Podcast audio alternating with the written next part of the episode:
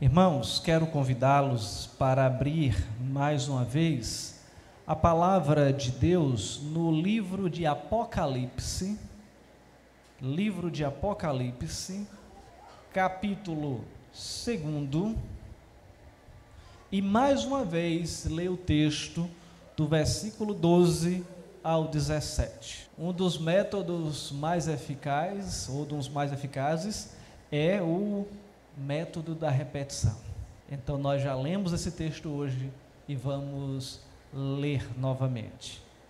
Versículo 12 diz assim: Ao anjo da igreja em Pérgamo, escreve: Estas coisas diz aquele que tem a espada afiada de dois gumes. Conheço o lugar em que habitas, onde está o trono de Satanás, e que conservas o meu nome e não negaste a minha fé, ainda nos dias de Antipas, minha testemunha, meu fiel, o qual foi morto entre vós, onde Satanás habita. Tenho, todavia, contra ti algumas coisas, pois eis que tens aí os que sustentam a doutrina de Balaão, o qual ensina a Balaque armar ciladas diante dos filhos de Israel para comerem coisas sacrificadas aos ídolos e praticarem a prostituição. Outro sim, também tu tens os que da mesma forma sustentam a doutrina dos nicolaítas. Portanto, arrepende-te e, se não, venho a ti sem demora. Contra eles pelejarei com a espada da minha boca quem tem ouvidos, ouça o que o Espírito diz às igrejas. Ao vencedor, dar-lhe-ei do maná escondido, bem como lhe darei uma pedrinha branca, e sobre essa pedrinha escrito um novo nome, o qual ninguém conhece, exceto aquele que o recebe. Assim diz a palavra de Deus. Vamos orar? Pai Santo, obrigado pela tua palavra e agora nos instrui por meio dela nesta noite, para que estejamos atentos aos ensinamentos que o Senhor traz para a igreja do presente, por meio da instrução dada pelo apóstolo João à igreja do passado, a igreja de Pérgamo, e que uma igreja tão distante de nós, mas ao mesmo tempo uma realidade que ela vivenciou tão semelhante à realidade presente. Que o Senhor então seja misericordioso e nos exorte, nos leve a mudarmos conforme o Senhor exortou aquela igreja. Em o nome de Jesus, assim pedimos, rogando a tua graça para comunicarmos exclusivamente a tua palavra. Em o nome de Jesus. Amém.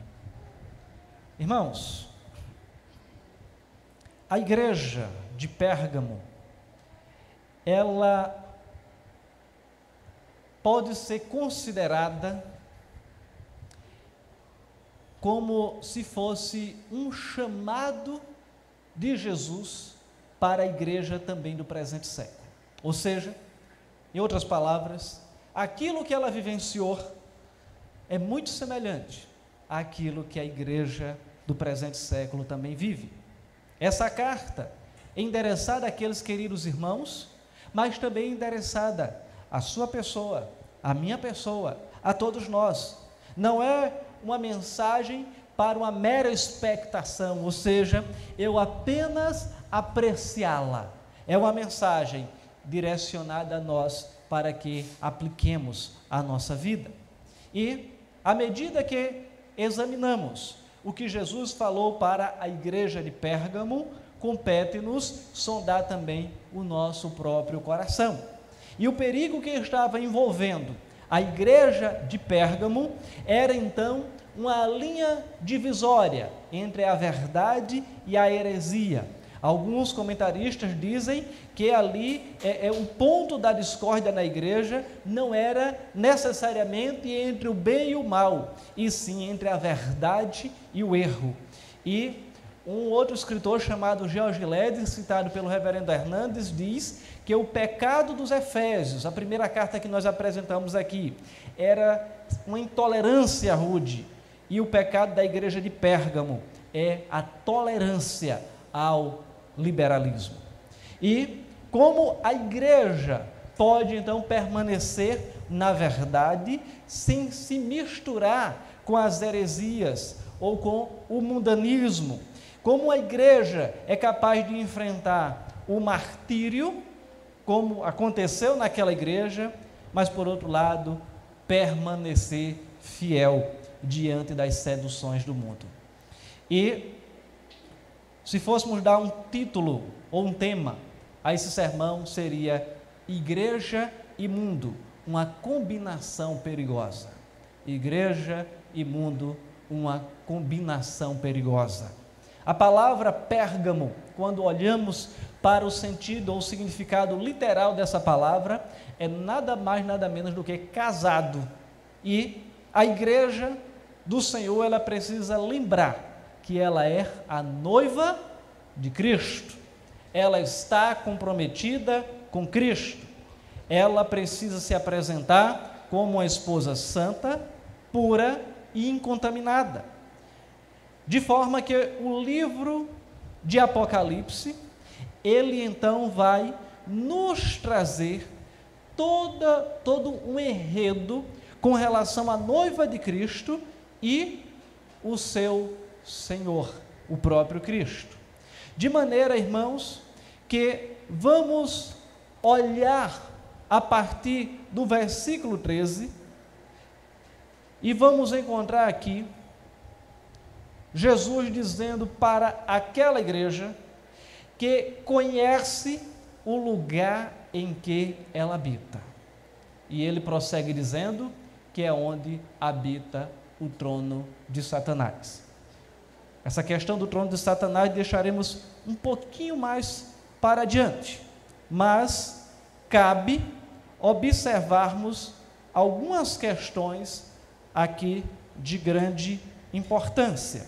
E quais são essas questões de grande importância? Se o meu script voltar a abrir, eu falo para os irmãos.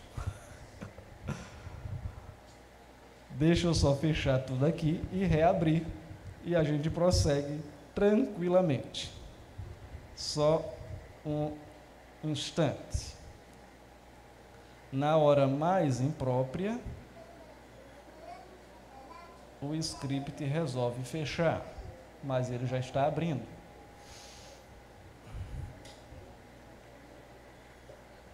Pronto, já retomamos. E então o que é que diz? Primeiro lugar, Jesus conhece aquela igreja porque ele vê uma igreja instalada, conforme ele diz, isso será detalhado daqui a pouco, é uma igreja instalada no meio do acampamento de Satanás. É, Pérgamo era uma cidade com um passado glorioso. Historicamente, era a cidade mais importante da Ásia. Historicamente, era a cidade mais importante da Ásia. Só que ela, por ser essa cidade gloriosa, ela acabou então é, se tornando o centro das atenções. De maneira, irmãos, que por conta disso, ela passou a ser também um centro de adoração ao próprio imperador. Mas aquela cidade, ela também era um importante centro cultural. E como centro cultural, ela superava a cidade de Esmirna, e ela se orgulhava de ter a segunda maior biblioteca da história ali daquela época, só perdia para a de Alexandria. Ela também era uma cidade que era o centro do é, paganismo religioso. Era uma cidade que tinha o chamado Grande Panteão. E o que é isso? É um local de adoração onde tinha ali vários deuses. Lembram daquele episódio de Paulo lá em Atenas? que ele chega lá na, em, em Atenas, na, na Grécia, e diz: ele primeiro fica indignado por aquela situação, a idolatria da cidade, e ele simplesmente chega e diz, começa a discursar para aqueles a, a, cidadãos e diz: vocês são deveras religiosos. Andando pela cidade, eu vi que vocês têm um altar para adoração a vários deuses, mas eu vi também que vocês têm um altar ao Deus desconhecido. Ou seja, é uma cidade extremamente idólatra. Tinha um altar para cada um dos deuses pagãos daquela época.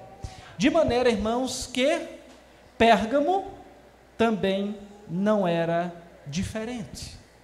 Pérgamo, ela tinha esse problema religioso. Era um centro de idolatria. E esse era um problema também que ela tinha. E, inclusive, as curas que ali eram efetuadas eram atribuídas a um deus salvador chamado Esculápio.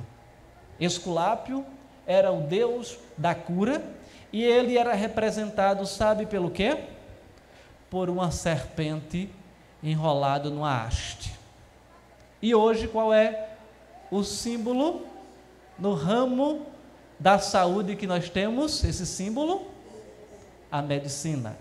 Então, esse símbolo está relacionado com o chamado Deus da cura, da cura lá de Pérgamo, chamado Esculápio, de forma que é tido como é, uma haste de espício e é uma ligação direta com essa crença do passado.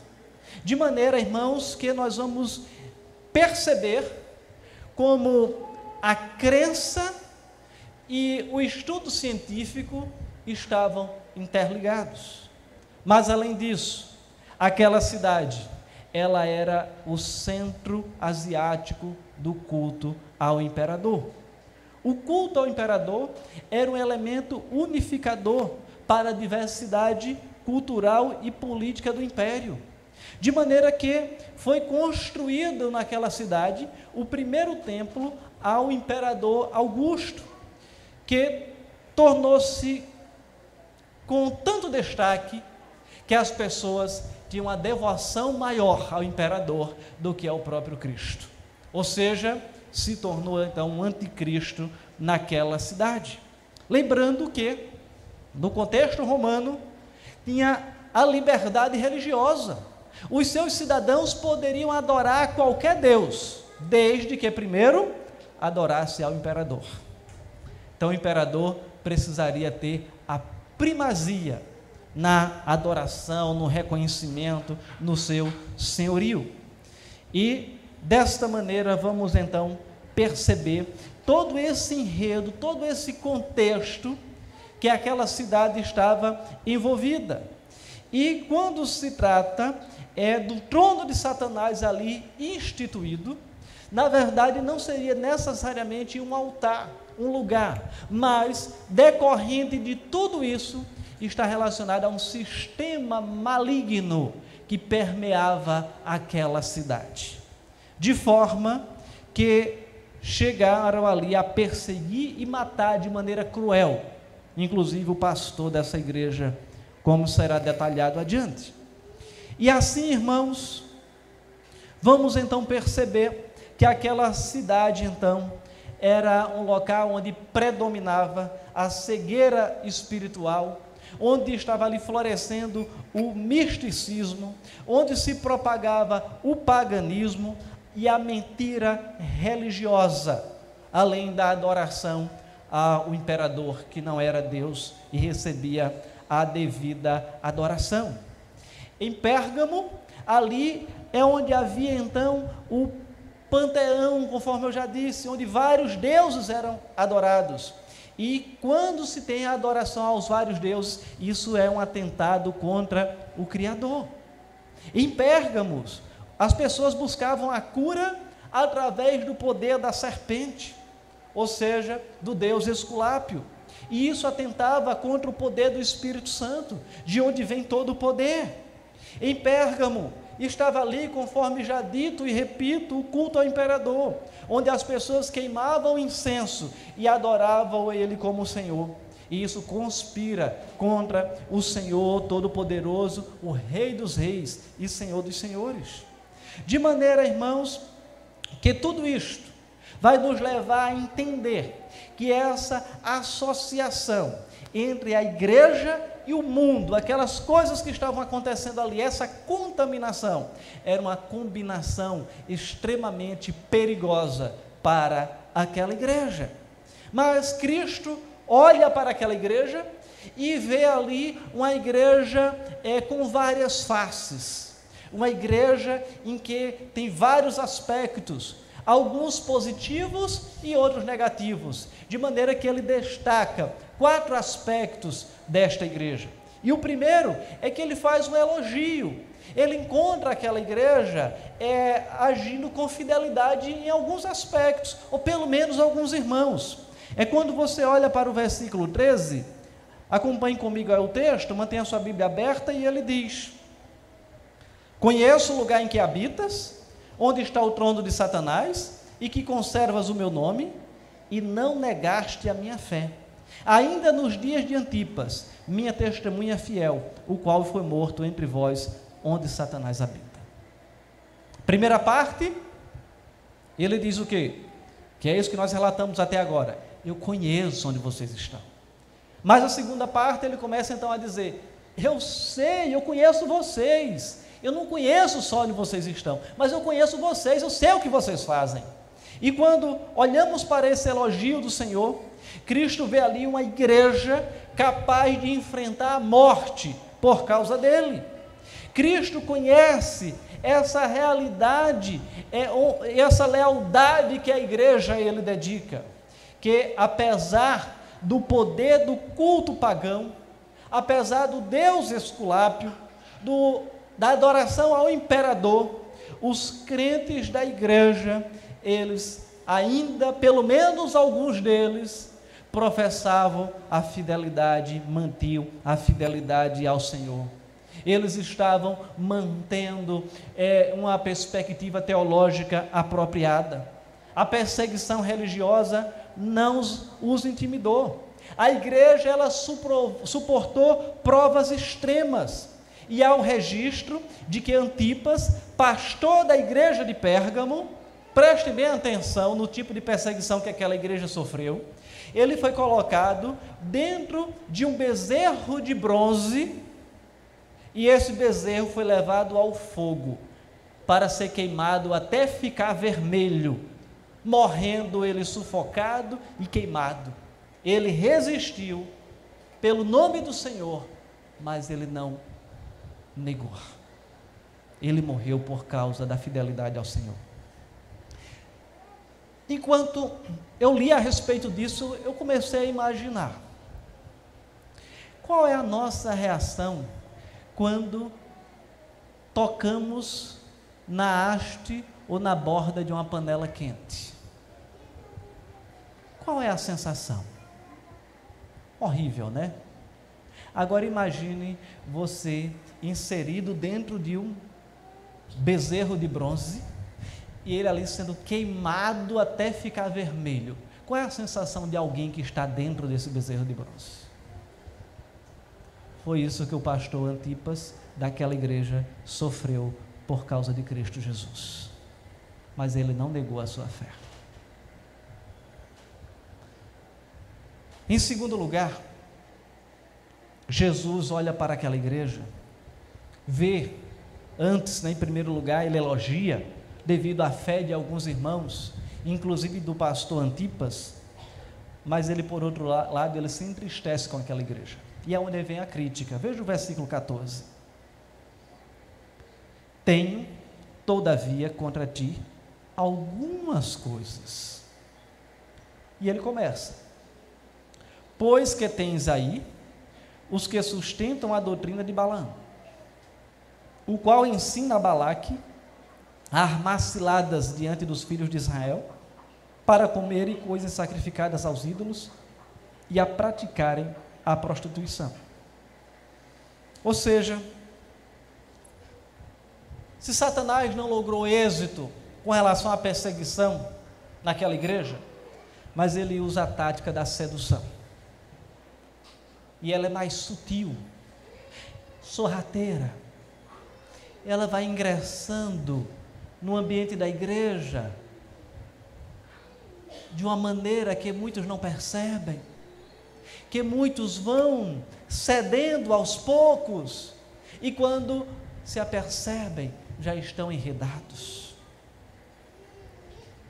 Agora a proposta não é de perseguição, mas é da mistura. É simplesmente dizer: olhe, isso aqui, mas a gente pode aceitar dentro da igreja. Ah, não, isso aqui, não vamos ser tão caretas, não vamos ser tão quadrados. E são coisas que vão ingressando no ambiente da igreja. E quando se percebe, o estrago já está feito. E olhando, irmãos, para aquela realidade, na igreja, haviam crentes que estavam se desviando da verdade,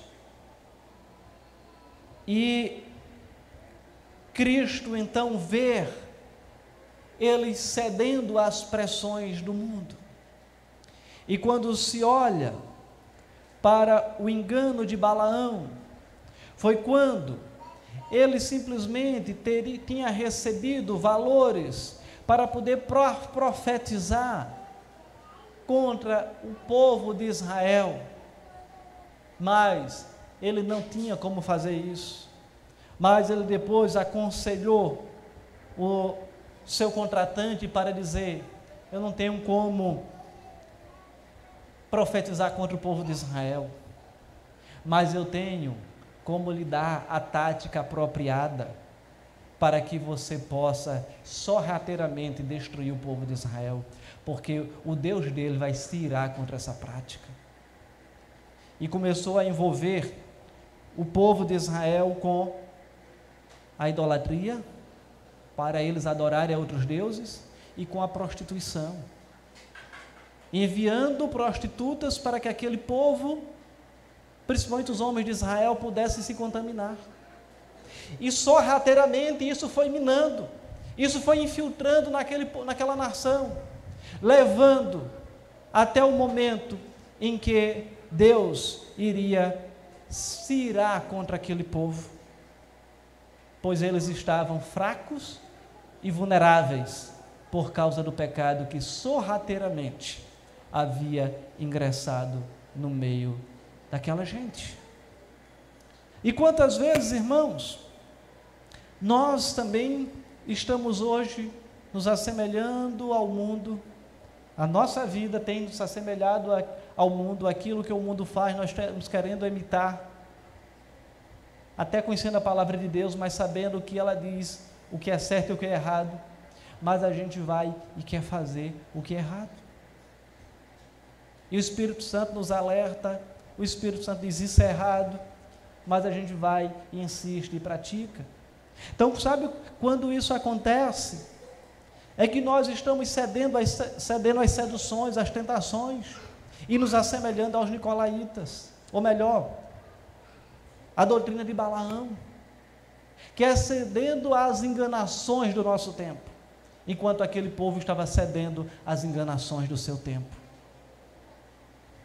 E quando olhamos para essa realidade, o Senhor disse que estava vendo, conhecia e tinha contra ele essa realidade dos que sustentavam a doutrina de Balaão, o qual ensinava a Balaque a armar ciladas diante dos filhos de Israel, para comerem coisas sacrificadas aos ídolos e a praticarem a prostituição.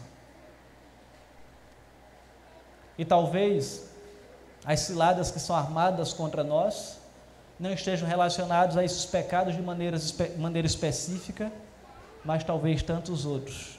E nós acabemos por sucumbir até sem perceber ou por ceder aos desejos da nossa carne. Então é necessário estar atento àquilo que o Senhor nos ensina e buscarmos aplicar o que a palavra do Senhor nos instrui. Mas o Senhor não para aí, ele prossegue no versículo 15 e diz: Outro sim, também tu tens os que da mesma forma sustentam a doutrina dos nicolaítas. Ou seja, Estes eram aqueles que conheciam, mas não praticavam ou distorciam a palavra de Deus. Em que sentido? É até um ensinamento que Paulo combate quando escreve aos Romanos. É como se eles dissessem: Nós vamos pecar mais para a graça ser mais abundante. Ah, Jesus, então ele se manifestou gracioso por causa do meu pecado. Diz então, quanto mais pecado, mais graça na minha vida.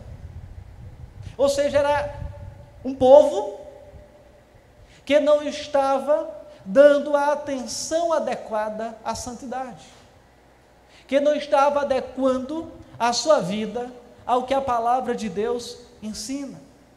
E na verdade estava distorcendo, dizendo que a palavra de Deus dizia algo quando na verdade ela diz outra totalmente diferente, interpretando ao seu bel prazer.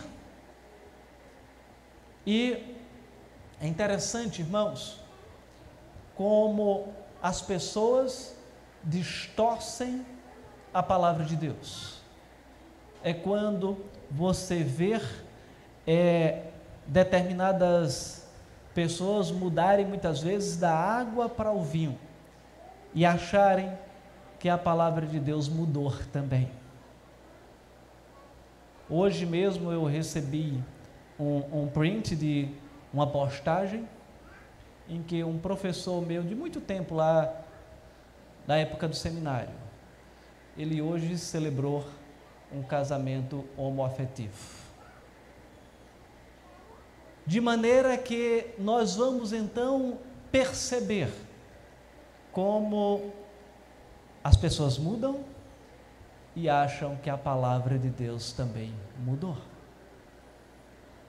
E assim, irmãos, nós precisamos olhar para a palavra de Deus e entender que ela não muda. Nós podemos até mudar, mas ela não muda. Ela permanece fiel.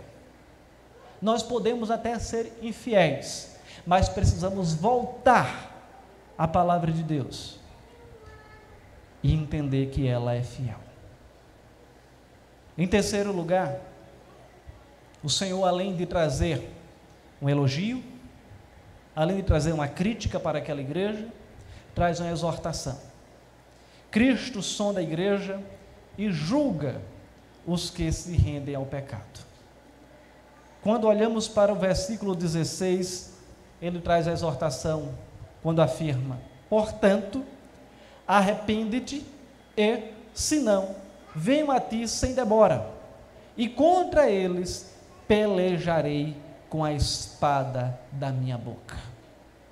Ou seja, é uma exortação de julgamento.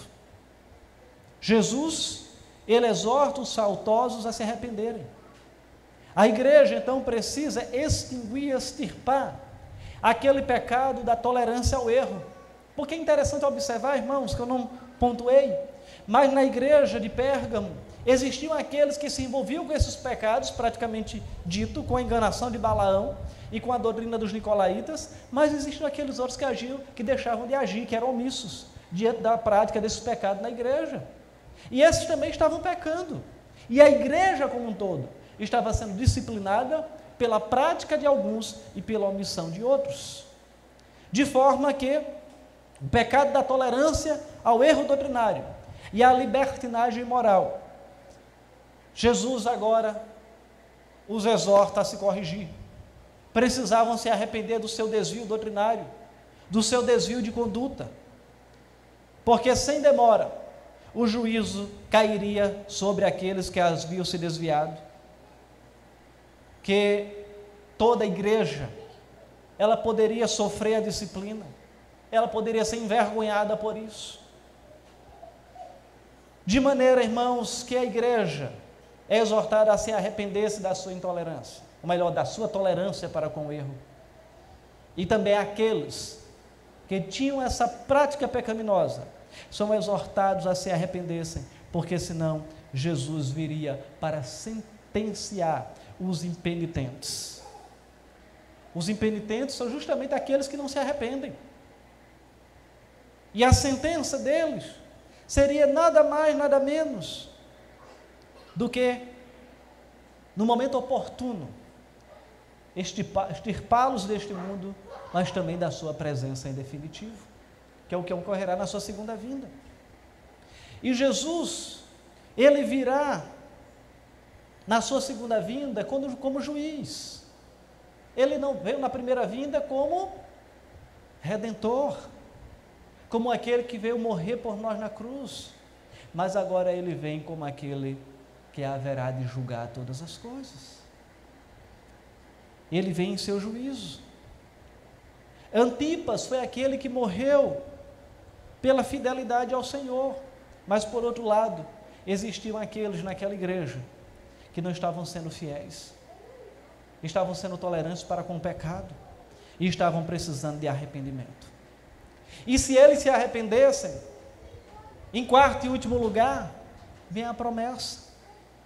Se eles deixassem esse jogo perigoso, essa combinação perigosa de desse flerte entre a igreja e o mundo, da igreja se adequar ao mundo, se eles se arrependessem dessas práticas, a promessa, ela se encontra no versículo 17, quando o texto diz assim: Quem tem ouvidos, ouça o que o Espírito diz às igrejas. Ao vencedor, dá-lhe-ei do maná escondido, bem como lhe darei uma pedrinha branca, e sobre essa pedrinha escrito um novo nome, o qual ninguém conhece, exceto aquele que o recebe. Vamos perceber que Jesus diz que os vencedores comerão do maná escondido. Quando olhamos para a história de Israel, no deserto, Deus mandou o maná. E quando cessou o maná, foi guardado na arca e depois no templo uma amostra daquilo que o Senhor tinha mandado como provisão para aquele povo. Mas irmãos, o entendimento desse maná é justamente da manutenção permanente que teremos nos céus, é da providência do Senhor sobre a nossa vida, da providência de Deus nesta terra, mas muito mais lá quando estaremos para sempre com o Senhor, e é receber aquilo que o Senhor tem reservado para cada um de nós. O maná era um alimento providenciado pelo próprio Deus. E os crentes agora participarão da providência de Deus no novo céu e na nova terra. E isso é uma promessa que é feita para nós. E se comeremos o maná literalmente ou não, nós não sabemos, mas eu tenho a expectativa de saborear desse, dessa comida deliciosa que o Senhor haverá de ter reservado pelo menos um pouquinho para cada um de nós. Para experimentar um pouco daquilo que os nossos irmãos lá no deserto saborearam. Mas, irmãos, ainda olhamos para esse símbolo que o Senhor traz, que é da, da pedrinha branca. Isso aqui tem alguns significados. Era uma espécie também de ingresso, de entrada para um banquete naquele contexto. E assim a admissão, paralelamente ou simbolicamente, é como se aquele que tem Cristo como seu Senhor e Salvador, ele recebe então esse ingresso, esse acesso ao reino dos céus. Também era usada nos tribunais para um veredito dos jurados. Uma quantidade maior de pedrinhas brancas, o réu era absolvido. E uma quantidade maior de pedrinhas pretas, o réu era condenado. E pode ser invocado nesse contexto de que quando as pedrinhas brancas, ela está reservada para aqueles que creem no Senhor Jesus, para aqueles que creem nessa promessa que está reservada, é como se estivesse aqui também instituído a absolvição da condenação eterna. E assim sermos declarados justos e termos o nosso acesso garantido às bodas do Cordeiro. Ou seja, absolvição e ingresso à presença de Deus. E por fim, Jesus ainda diz que os vencedores receberão um novo nome. John Stott, comentando sobre isso, ele fala que esse novo nome poderia estar relacionado a sermos conhecidos pelo nome de Jesus. Ou seja, em Jesus, todos nós somos recebidos na glória celestial. Nós não somos recebidos no nosso próprio nome. O nosso ingresso não é por nós mesmos, mas o nosso ingresso é por aquele que morreu por nós na cruz do Calvário. Pesado o texto dizer que ninguém sabe, só aquele que vai receber é que sabe. E assim, irmãos, nós somos desafiados a avaliarmos a nossa vida e pensarmos no contexto em que a gente vive hoje. Um contexto envolto também na idolatria, um contexto envolvido com a imoralidade, um contexto envolvido com a corrupção e um contexto envolvido com a perversidão, com a distorção dos fatos, com a inversão dos valores, onde o certo é errado e o errado é certo, onde aquilo que a Bíblia coloca como certo, que a gente tem como um valor absoluto, se levantam os mais diversos movimentos para dizer: não, isso está errado. Onde se levantam até pastores para dizer que a Bíblia precisa ser atualizada. Onde já tem a Bíblia sendo atualizada. E a gente precisa ter cuidado, inclusive, com a Bíblia que a gente compra, para não comprar uma Bíblia herética, uma Bíblia envolta em heresias, porque ela distorce a palavra de Deus.